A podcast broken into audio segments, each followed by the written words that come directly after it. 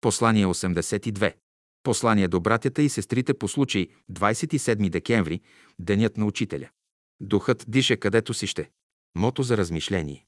И ето аз ви изпращам като овце между вълци. Бъдете проче разумни като змиите и незлобиви като гълъбите. Матей глава 10, стих 16. Защото ти не узна времето, когато беше посетен. Лука глава 19, стих 44. Да живееш големия живот като свой живот. Това ще рече да живееш с Господа. Христос казва, аз и отец ми едно сме, ала отец ми е по-голям от мене. Единство има в живота. Това е смисълът на тези думи. Пази това единство и не го нарушавай. Днес естествениците вече знаят, че цветята се ограждат от лоши влияния и чрез своя аромат. Той ги пази от вредните бацили и бактерии. Професор Токин създаде институт в Ленинград за изследване на този проблем. Ароматът има отношение не само към насекомите, той огражда растението. Същата роля играят формите и багрите, с които растението се облича. Това са сили на живота, чрез тях той се пази. Друг учен, професор Рьондген, също изследва растенията и твърди, че те изпускат лъчи в пространството, които също ги пазят.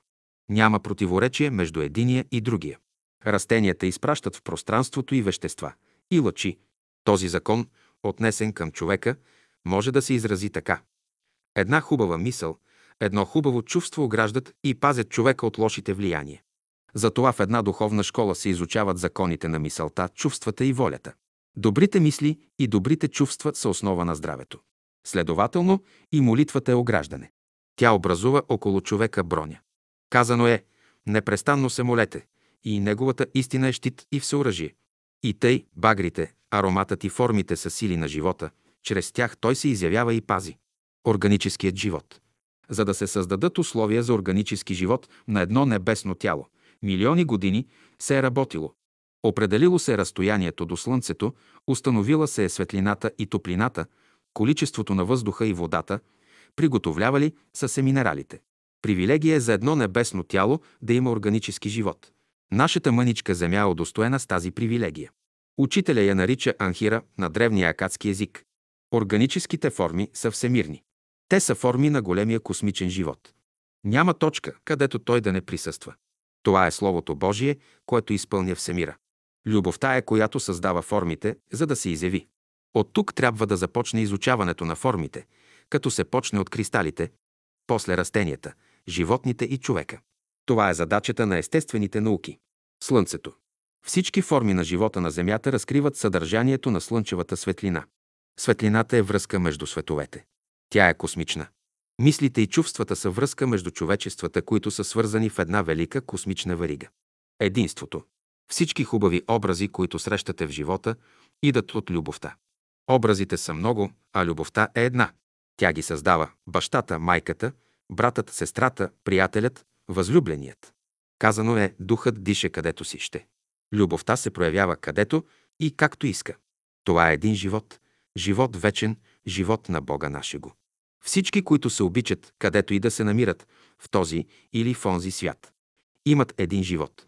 Казват за някого – умря, замина си. Това се отнася до формата.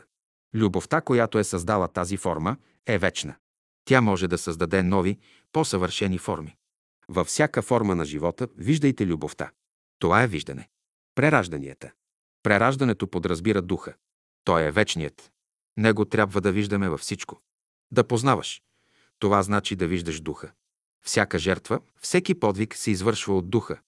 Духът диша където си ще, духът може да вземе каквато си иска форма и ще се прояви където и както иска. За него няма ограничения, няма закон. Христос казва, Отец ми работи, делата Той прави. В молитвата се казва, научи ни да правим Твоята воля. Давид казва, Той е прибежище мое и крепост моя. Духът – единият живот на множеството форми. Ученикът. Какво изучава ученикът в Божествената школа? Да бъде в съгласие с големия живот, т.е. да бъде господар на тялото, ума и сърцето си. Това е наука и изкуство. То се изучава цял живот, не много животи. Ученикът работи върху себе си, докато почувства, че всичко, което иска, може да го направи. Музиката. Човек не може да бъде ученик без музика. Човешката мисъл е построена по законите на музиката. Любовта е най-великата симфония. Между пеенето и мисълта има връзка. Когато човек пее, това засяга мислите и любовта. Когато музиката достигне своя най-висок предел, сменя се в молитва. Музиката е носител на велика наука. Новото ще победи чрез музиката. Светът ще се оправи чрез музиката. Небесната манна. Има часове, когато слиза небесната манна.